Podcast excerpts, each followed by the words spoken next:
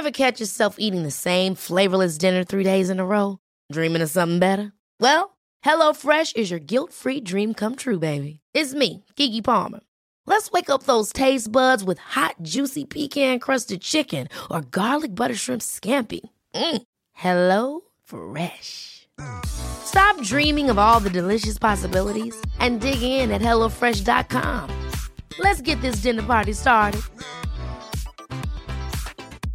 Cool fact a crocodile can't stick out its tongue. Also, you can get health insurance for a month or just under a year in some states. United Healthcare short term insurance plans, underwritten by Golden Rule Insurance Company, offer flexible, budget friendly coverage for you. Learn more at uh1.com.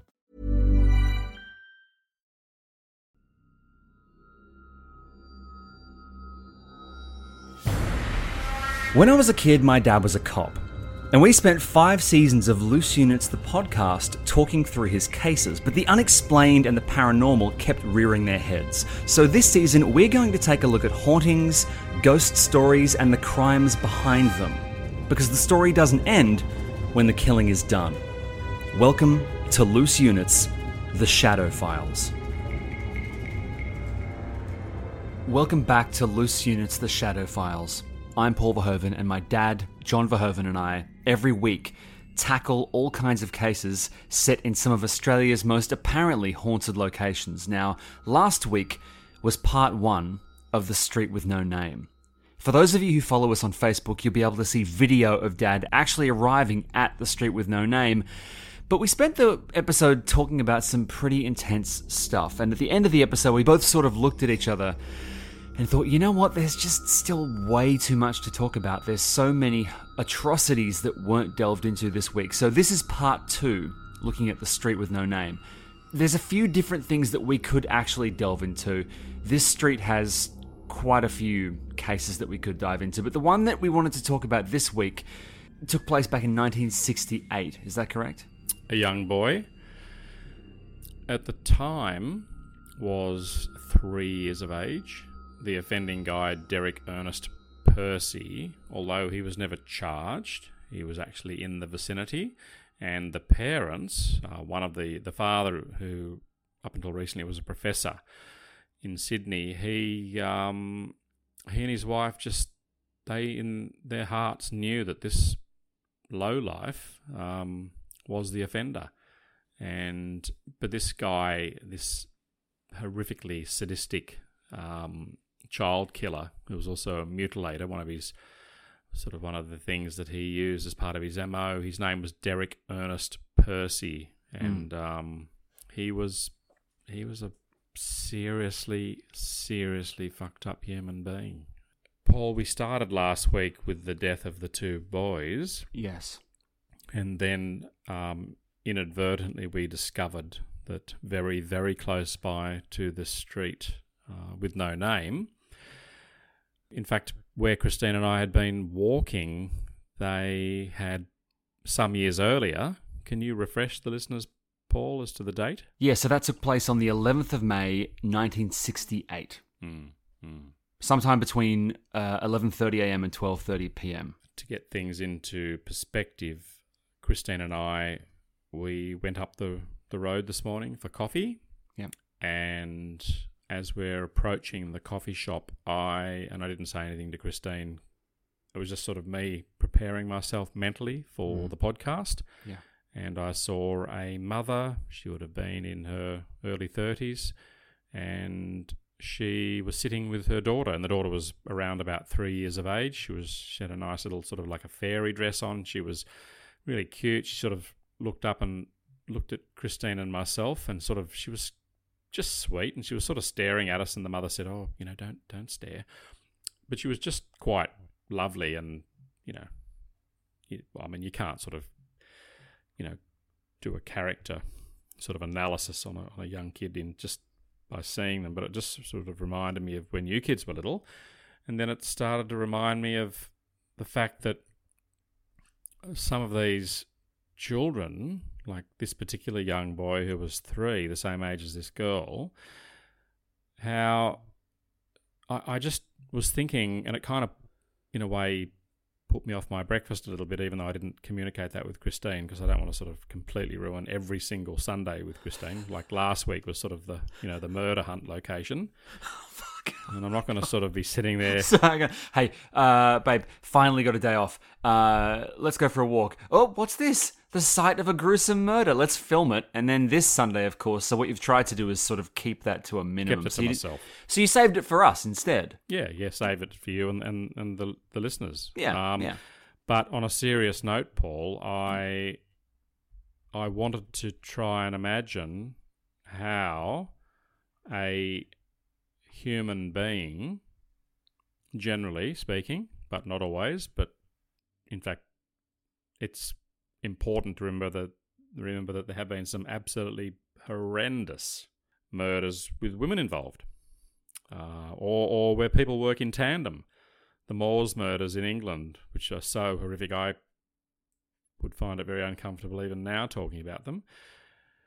And, you know, you look back at the little kids and you just try and think how a human can abduct a young child who's done nothing to them, who is totally innocent, take them away and just do terrible things to them. And one of the very, very interesting things about Derek Ernest Percy, who has never been charged, might I add, for he was charged for one murder. Hey, just quickly, Dad, as a thought exercise, you and Mum had very young children and you were a police officer at this point. Did you ever feel, you know, that sort of weird awareness that we were quite, you know, children are very vulnerable. I mean, if you leave them out, something could happen to them. Anything could happen an accident, a misadventure, or whatever. Did you ever get that sort of feeling that, you know, you were very much aware of how in danger we were and how vulnerable we were? Look, it's a parent's natural instinct to look after and, you know, nurture and hopefully love and bring the kids up. And kids, make no mistake, are also, you know, and can be very demanding. It's weird, Paul, because, and I often think about that, it's a very interesting point. And I guess what I would like to do is find out from other police officers, mm-hmm. you know, how they go about their, you know, are they overly protective? I I think, in a way, Christine and I were not, and we also weirdly, statistically, were aware, and I guess the listeners should always be aware, that the chances of something terrible happening to your kids are so small, almost infinitesimal, which doesn't mean you should abrogate all responsibility and just go, well, you know, I can comfortably leave them in the pram at the front of the house while I go back in and turn the power off or something like that. That that to me would be mind numbingly insane. Mm. And you know, so I guess it's a fine line. I'm a little bit concerned about modern day parenting insofar as you just don't seem to have you know children sort of exercising the same freedoms i don't know why that is i i, I don't think statistically more children are being kidnapped murdered today than than say 20 30 40 years ago in fact all the crimes we're talking about in these podcasts um, happened in the past Well, to that end, could you walk us through the chain of events that led to Simon Brook going missing? Uh, chronologically, because this took place, yeah, around lunchtime on the 11th of May 1968, and that's quite a while ago. Could you walk us through what actually happened to him? From the, maybe from the perspective of the parents. Paul, I've just managed to find an article in the Sydney Morning Herald in relation to that particular murder Mhm. that we're about to talk about. It's pretty heavy, um, but I think if I read it from the paper, it'll sort of set the scene. Okay, okay. Simon, bearing in mind he was three years old, went missing on a cold, windy Saturday, May 18th, 1968. He was last seen at 11.30am by his father, Donald, in the front yard of their small single-storey terrace in Alexandra Lane, Glebe Point. Professor Brook, then a Doctor of Philosophy and senior lecturer in the arts at Sydney University, checked an hour later to find the boy gone and the front gate open. Professor Brook and his wife were English immigrants who had lived in Canberra for six years. He thought Simon must have wandered over to nearby Jubilee Park to play, but the little boy was nowhere to be seen. On an oval in the park, a men's hockey match was being played. Police who went to the scene established that Simon, dressed in a distinct blue tartan jacket, orange trousers, and a bright and bright red shoes, had been standing on a hilltop overlooking the playground, but had not joined other children at play. Two men had been chatting on a bench in the area. A third man was seen sitting alone, while two women were lying on the grass. Earlier, a man had been seen walking his dog close to the boy. Police began a search of surrounding streets that went well into the night and included divers combing nearby Blackwattle Bay. Dawn broke grey over the suburb that Sunday as police prepared to widen the search. Less than 400 metres from the brook home, a labourer, Felici Lampasona of Leichhardt, arrived early outside 268 Glebe Point Road to begin a 7am shift building a block of units. Desperate to relieve himself, he went to the rear of the property that had become overgrown with grass and trees. It was there he found Simon. In the grass beside a crude track, he saw what appeared to be a doll partly covered by a rotting tarpaulin. He lifted it. Holy Mother of God, I was frightened. I reeled back and was sick, he later told police. Such a dreadful, horrible sight. Only a raving maniac would have inflicted such cuts. Police who viewed the scene were repulsed by the wounds. Simon was naked from the waist down, lying face up. The city coroner, Mr. J. J. Looms, was told at a subsequent inquest in January 1969 that failed to determine who the killer was. And Paul, that's from well, that's that's verbatim uh, from the article taken out of the Sydney Morning Herald. But Mm. in my study and research on this particular case, I also gleaned the fact that during the post mortem, Yeah. they discovered that his entire esophagus had been rammed with newspaper. The hypothesis that I would draw from that is that the boy was still alive when he had the paper rammed down his throat. But he also had cuts all over his body, didn't he? I mean, I think there was a razor blade found n- near near his body or near his clothes or something. So does that mean the paper was stuffed down his throat and he was attacked with the knife and he couldn't cry out? What was actually To happening? stop here? to stop the um you know, to stop the screams. A fucking three-year-old dad. Mm. Yep. Yeah, it's pretty pretty terrible. Hence my earlier comment about you know young young children. It's it's terrible, and um, no one has ever ever been charged. However, there has long been a suspect for that horrendous crime, and many many others. And this particular guy, Derek Ernest Percy, one of the things that he used to do Mm-hmm. is that he used to use razor blades. And quite often, the razor blades were military or naval issue. Why is that pertinent to this story? Because he was in the Navy. And when he was in the Navy, he would have travelled around Australia, and his father was very much interested in sailing and and wherever there were sort of regattas on, the boy would be with the family. And Mm. but you know, if you go back through the early life of this this character, he look when he was a very very small boy, his grandmother would. And I say, funnily enough, in a sort of a perverse way, but we, you recall we were talking about the ties they in the last episode, those those plastic tires, the one that was found in the car park. Uh, yeah. Okay, well, this particular guy's um, grandmother would hog tie him and leave him hog tied in his bedroom as a little boy. So, you know, and, and remember the crossbow killer. His mother, his grandmother used to get him to torture animals.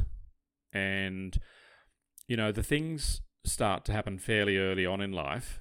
And what happened was with this Percy character, who was a suspect in the particular case of the three year old boy. In fact, he made admissions later on that he was in that suburb at the time of the abduction. And also the fact that he used razor blade to inflict terrible injury, particularly on the lower limbs, the lower legs. It's so, so creepy and bizarre. Mm-hmm. But when you go back through this particular person's early history, things started to go awry. He he was in the bush one day. He went to this school uh, down near Mount Kosciuszko, and his father worked for the Snowy Mountains project. He was an engineer, and some of his classmates were just sort of on a sort of a walk through the bush, and they came across a person dressed. Well, they thought it was a girl. This person was wearing a dress.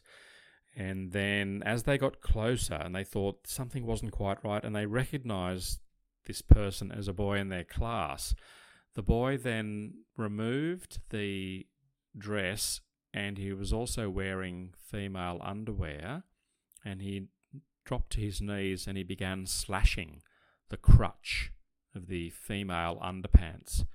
And these two boys were so shocked they didn't approach him, of course.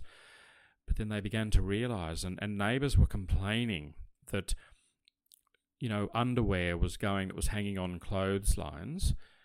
And he developed a sort of a desire, this young Percy, to um, to go out at night time and take underwear off neighbours, you know, off the clotheslines, and then he would, well, you can imagine all, all the s- sorts of things that he would do, and then there was a, um, and they moved a few times, but then one day a neighbour approached Percy's mother and father and said, "Look, we've just come back from holidays, and someone has been into our daughter's bedroom and taken her underwear." So this guy, this Dennis Percy, he was a young boy at the time. He had allegedly broken into the neighbour's house, stolen the young girl's underwear. So you can kind of start to see that things start to he starts to go off the tracks. And then but he was a very very good student as well and he had a very high IQ. Then one day he at another school he went to they had a particular type of tie uh, an unusual tie, and somehow or other his parents had acquired a tie, but it wasn't quite the same tie. It was sort of a slightly rougher material. And when he went to school that day, he was severely bullied, and then things just started to to, to go downhill. So began the the downfall of this particular person, and he used to write very dark um, you know stories and there's reference to a school magazine and he described himself to the magazine and you sort of had to do a bit of an overview of how you saw yourself and he said that he saw himself as a sort of a, a loner a, playboy all, all these things. He was not a bad looking guy um, but as time went by he eventually joined the navy and he was actually going to become an officer in the Royal Australian Navy. And then the very, very first case that he was sort of involved in was the murder of a girl called Yvonne Tuohy. And she was a 12 year old girl, and she was at a beach in a small town called Warneet. Do you know that place? No, I don't. In Western Port Bay, Victoria. And in July 1969, she was just talking with a friend his name was Shane Spiller, and he was 11. And this 21 year old naval rating, like a young sailor, he he seized the young girl and put a knife to her throat. And the story goes that he would probably have abduct, abducted the 12 year old boy as well, but the 12 year old boy weirdly was carrying a tomahawk, which he waved at this Percy guy as Percy began to approach him as well. So this Percy guy's trying to abduct an eight year old and a 12 year old at the beach. I mean, clearly fucking insane. But what happened was the young girl was she she vanished, and this twelve year old boy he described to the police this this character, and he described his car, and he said that it had a naval badge on the car, and with that description, the police attended HMAS Cerberus, which is down in Melbourne. Yeah.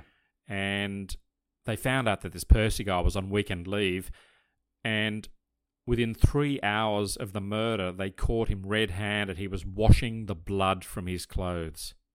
This was Yvonne. Now, I've I've actually found the coroner's inquest Yep. on this, and it goes through, and it's it's public record. It's pretty amazing stuff. It actually it's a twelve page document. It goes through the coroner's and you know different experts' opinions on each of the people uh, who were murdered by Percy. It finishes with Yvonne Tuohy, and Oh, God, this is so intense. I'm just going to read from here for you. 11 months after Linda's disappearance, that's Linda Stillwell, his prior victim, Derek Percy admitted killing Yvonne Tuohy in the following circumstances. Yvonne and her friend Shane Spiller, both aged 12 years, went for a walk along Ski Beach, Warneet, and were observed by Derek Percy, who was seated nearby in his cream coloured Datsun car. Once satisfied they were alone, and this is from a coroner's report, so it's going to get pretty blunt. He alighted and tied a knife in a sheath around his waist. On approaching the children, he took hold of Yvonne around her neck and placed the knife at her throat. Shane then raised a tomahawk he was carrying to scare their attacker off. However, Derek Percy demanded Shane disarm himself and come with him. Shane then ran off and alerted his parents, who contacted police. I'm not going to talk about. Hmm.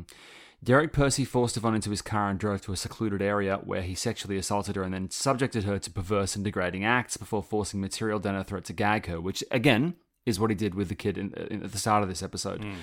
He then tried to strangle her, couldn't do it, used a knife to kill her, and then um, he dragged her body a short distance and concealed it in scrub.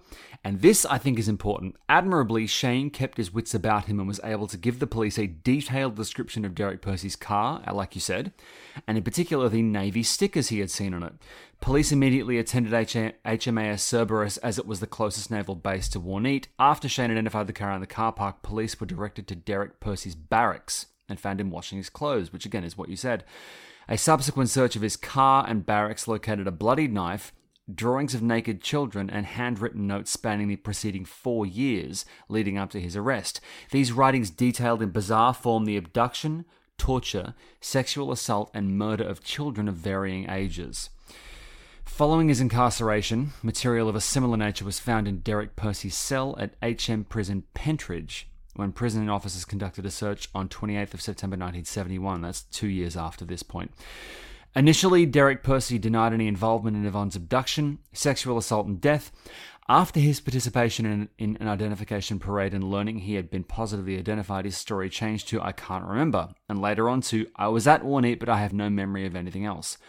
And then it goes through some expert opinions from criminologists, forensic pathologists. Dad, you know, you were one of those, so you know what's going on there. A forensic psychologist, a senior sergeant, an officer in charge of behavioral analysis, homicide squad people. You know, everyone kind of goes through and breaks down why he did what he did. Now, I believe he died in, was it 2013? I think he died in 2013. Yeah, so he basically died. Um, mm. He died age 64 in a Melbourne hospital, mm. and uh, the parents of Simon Brook, who would have been 48 years old mm. um, back in 2013, hmm. um, had, had he not been murdered. Uh, when he was three years old, the parents basically said that, uh, and this is a quote from them, because they were hoping for a deathbed confession. Yes. From Derek Percy hmm and he wouldn't give him one. But the parents said, "Paul, I know you're going to say that the parents said they don't care because they know it was him, and that's fantastic. Mm. They know, but the thing is, Paul, that they understand the the leading psychiatrist that interviewed Percy. They know that he. I'm not going to say had the ability, but he actually could erase information from his memory that was so traumatic.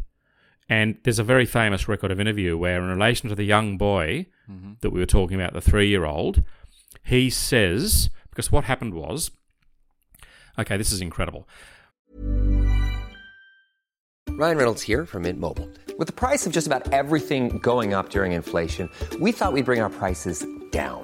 So to help us, we brought in a reverse auctioneer, which is apparently a thing. Mint Mobile unlimited premium wireless. Ready to get 30, 30, bit to get 30, bit to get 20, 20, 20, bit to get 20, 20, bit to get 15, 15, 15, 15 just 15 bucks a month. So, Give it a try at mintmobile.com slash switch. $45 upfront for three months plus taxes and fees. Promo rate for new customers for limited time. Unlimited more than 40 gigabytes per month. Slows. Full terms at mintmobile.com. Quality sleep is essential. That's why the Sleep Number Smart Bed is designed for your ever evolving sleep needs. Need a bed that's firmer or softer on either side? Helps you sleep at a comfortable temperature? Sleep Number Smart Beds let you individualize your comfort so you sleep better together. JD Power ranks Sleep Number number 1 in customer satisfaction with mattresses purchased in-store. And now, save 50% on the Sleep Number limited edition Smart Bed for a limited time. For JD Power 2023 award information, visit jdpower.com/awards. Only at a Sleep Number store or sleepnumber.com. How would you like to look five years younger? In a clinical study, people that had volume added with Juvederm Voluma XC in the cheeks perceived themselves as looking five years younger at six months after treatment. Look younger, feel like you. Add volume for lift and contour in the cheeks with Juvederm Voluma XC. Reverse signs of aging by adding volume to smooth laugh lines with Juvederm Vollure XC. For important safety information and to find a licensed specialist, visit juvederm.com. That's J U V E D E R M.com. Not for people with severe allergic reactions, allergies to lidocaine, or the proteins used in Juvederm. Common side effects include injection site redness, swelling, pain, tenderness, firmness, lumps, bumps, bruising, discoloration, or itching. There's a risk of unintentional injection into a blood vessel, which can cause vision abnormalities, blindness, stroke, temporary scabs, or scarring. Talk to a licensed specialist to find out if it's right for you. what happened was the homicide squad, relatively recently, prior to Percy passing away, they found out that a friend of Percy's, a schoolboy friend, had been a police officer. And they got this police officer to go into the cell at Pentridge Jail and befriend Percy and everything was going really well. And Percy, in fact, it was basically just after Percy had been arrested for the murder of the young girl, okay? The first time that he was sort of arrested. And he uh, they describe as this young police officer walks into the cell and Percy's bawling. He's just he's inconsolable. He's going, "What have I done?" and and the thing about this guy Percy that that it, it is alleged is that it was always very important to get him very soon after the crime because he would actually basically all knowledge of the event supposedly would basically just it'd be put in a vault and it could never be retrieved. Hmm. And this young police officer was actually getting some incredible information out of him and he was he actually said to the policeman because they'd been school friends you know, I I know I was there. He made admissions to being at the scenes of many, many of the most terrible murders of young kids in Australia, and I mean some of the most notorious and horrendous and still as yet unsolved crimes, but with very similar MO to this particular guy.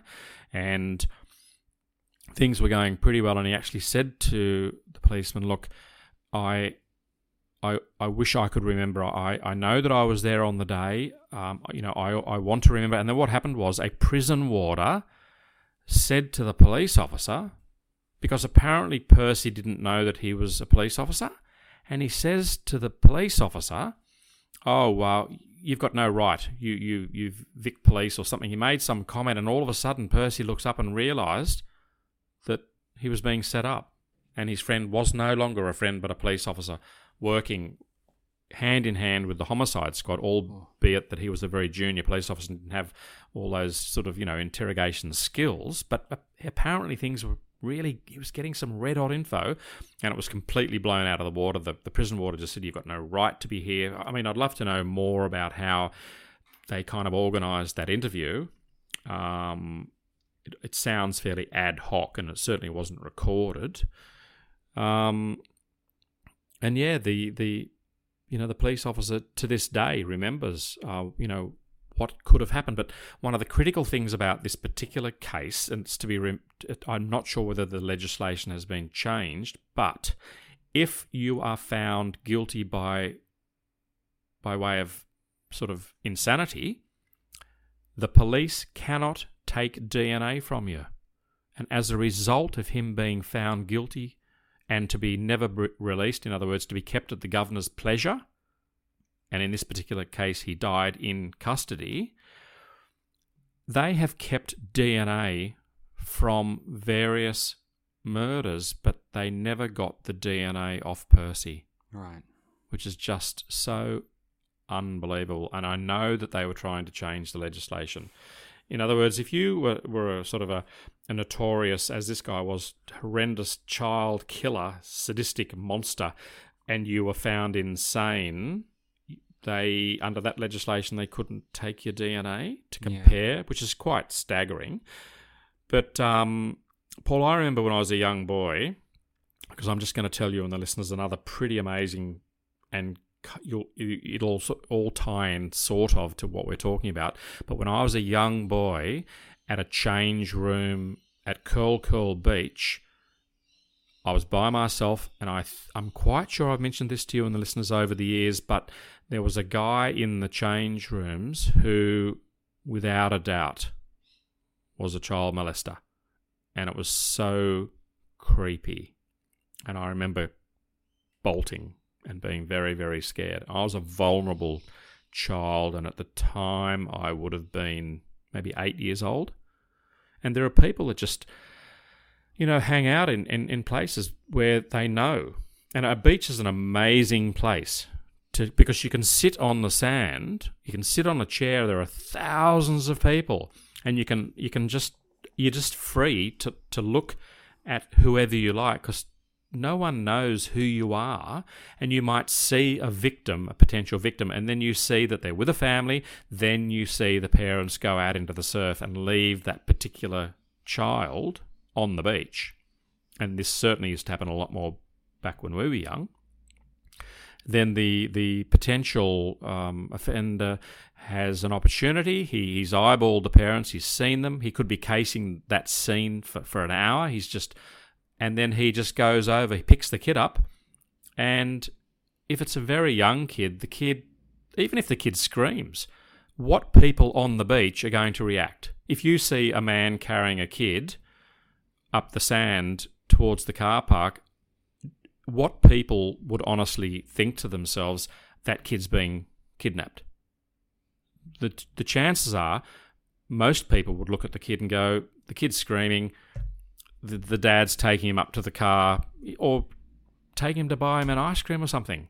Yeah, I think all you've done is just scare the shit out of anyone who's got kids, really. But I, I guess you know, vigilance is very important. Vigilance is very important, but I mean, it's like people down at the beach every morning. It's a very, very, it's a far sort of it's, it's not the best analogy, Paul, but it's it's it's all about how one sort of it's like the people that leave their car keys on the top side of the tire and they go out and, and have a surf. Mm.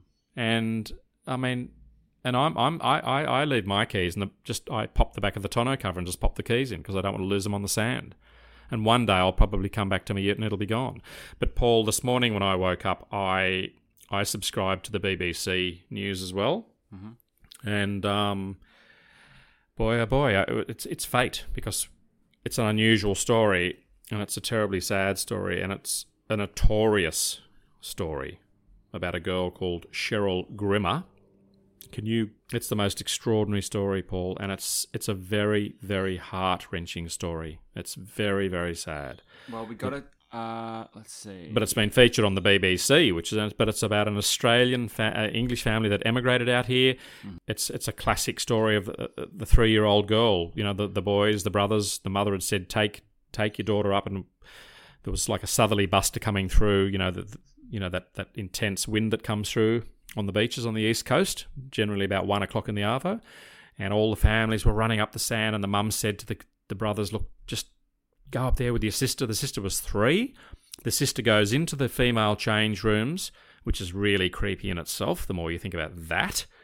because what happened was that the, the, the brothers were too scared to sort of you know nervous to go in and what maybe see nude women, so they ran down to their mum because they stood there for about a minute and then they they shouted out to their little sister. She was three and she never came out. And the boys ran to their mum. Mum comes up and the girl's gone. She'd been abducted. She's never ever been seen since. Hmm. To think to think that on the balance of probabilities, there was a man, a predator, waiting in the female change rooms for a young girl to come in and then abduct her. I mean, that's the most likely thing. Then there are other theories that I've thought about this morning that maybe that the kid could still be alive and maybe a family abducted her that were childless. Look, there are all sorts of things you can, you know, hypothesize about.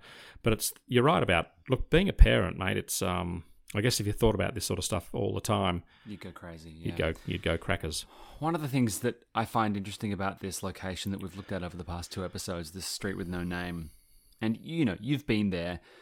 It must be weird living next to these places and knowing what's happened there and trying to go, you know what, it's just a place, it's just a coincidence. It- And, it, mm. and it probably is. But I mean, I'll close out. When we went there, did you get any. Did you get any vibes from the place? What did you like? What's your read on it? Is it just a place? Is it are people the problem, or is there something wrong with this location? No, the place is odd. Right. yeah, it's it's it's the whole the whole thing about why why it's like a jungle in the smack bang in the middle of the CBD. It truly it's it's it's so thick, and there's something weird. Uh, it's it's it's cordoned off for a reason. Um, it's just you know how some you you know how you you and Tegan love walking, and when you used to live um, in that pretty posh suburb in Melbourne, we all used to go on those long, long walks, and you'd go through streets, and you would just get such a wonderful vibe from some of the streets. Because streets have different vibes, don't they? Mm-hmm. There's no doubt about it. What about those incredible, amazing terraces where we live, Paul? They're, they're, they're just beautiful. And you've got the trees, you've got the leaves, you've got the. It, it's just the vibe, isn't it? Yeah. Well, everything that I'm talking about that's positive and wonderful is place, yeah. absolutely negative there. Yeah. And and I can well and truly believe it's just kind of something I, I, I know that over the duration of these podcasts, Paul, you've always tried to figure out whether the place would be like that if you didn't know about the stuff. Yeah. And I think that's really interesting. But I would also say to you that there are places that are really, really depressing, and there are places that make you feel great. Yeah. That's without knowing anything about what's happened. So it's kind of, yeah. I mean, what we're trying to do here is look at locations that people say are haunted, and people talk about this place and they claim to have gotten a weird read off it. I don't know if it's haunted, but it's certainly a lot of horrible things have happened there, and there's other stuff that's happened there that we didn't even get time to touch on in these episodes. I hmm. mean, there's a lot of bad stuff, hmm. And there's locations all over Australia that are just like this hmm. that seem to have terrifying things happening in them over the years, and you can't help but wonder whether the location is the problem. You know, you can't help but start to think, is there's just something about this place that isn't right. To that end, everybody listening, if you know of somewhere that has had just a bunch of terrifying shit happen, you know, crime related, and people are talking about it as if the place is the problem, please get in touch at facebook.com forward slash loose units. We want your recommendations for places for us to investigate. We've actually really enjoyed digging a little deeper and going through news articles and witness statements and coroner's inquests and really and even going there in, on person in person and trying to actually you know, figure out what's wrong with these places. And that's the direction this season of Loose Units is going to take. That's what the Shadow Files is going to be now. We're going to start investigating these places, looking into these crimes a little bit deeper. So we hope you've enjoyed this two part episode and this look at the street with no name. And we hope you're all doing okay. We're going to be back later this week with more loose ends. And we are going to take a bit more of a look at this bicycle gang because it turns out, Dad, lots of people have gotten in touch because you're not alone. This is this is a bit of a thing. So we're going to talk about that at the end of this week. Dad, you're heading across to um, Thailand. to Thailand. So when the listeners hear me next Friday, Mm-hmm. I will be coming to them, all of you, from Thailand, and I'm I'm hoping to put a slight Thai slant on some of the uh, on some of the stories because this morning uh, we found out that a uh, Canadian slash Indian um, gangster was shot twelve times in a car park in Phuket. So, and if you want to talk about really, really messed up, violent, heavy, bad shit happening, Thailand's a really great place for that. So I thought we might tell a few local stories as well. Yeah. Also, um, there's something fairly special happening for you very soon. Yes, there? I'm um, having my birthday. that's right. Thanks, mate. So we're going to do a little something for that as oh, well. well, that's exciting. Yeah. Did you get me a nice present, Paul? Uh, yeah, it's a long story. Oh, I love it. Yep. All right. Anyway, everyone, thank you so much for listening to Loose Units, the Shadow Files. We miss you all terribly, but we'll see you at the end of the week for Loose Ends. Have a great week, everyone. Bye. Bye bye.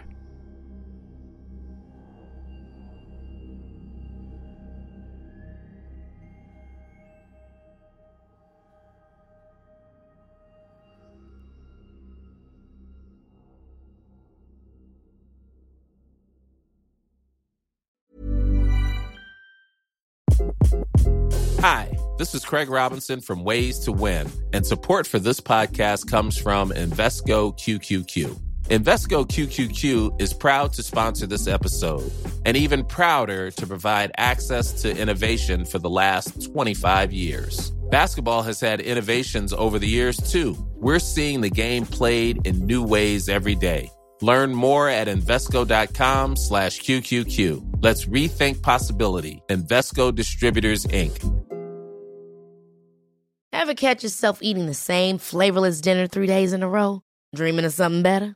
Well, HelloFresh is your guilt-free dream come true, baby. It's me, Keke Palmer. Let's wake up those taste buds with hot, juicy pecan-crusted chicken or garlic butter shrimp scampi. Mm. Hello Fresh. Stop dreaming of all the delicious possibilities and dig in at HelloFresh.com. Let's get this dinner party started. Even when we're on a budget, we still deserve nice things. Quince is a place to scoop up stunning high-end goods for 50 to 80% less than similar brands. They have buttery soft cashmere sweaters starting at $50, luxurious Italian leather bags, and so much more. Plus, Quince only works with factories that use safe, ethical, and responsible manufacturing. Get the high-end goods you'll love without the high price tag with Quince. Go to quince.com/style for free shipping and 365-day returns.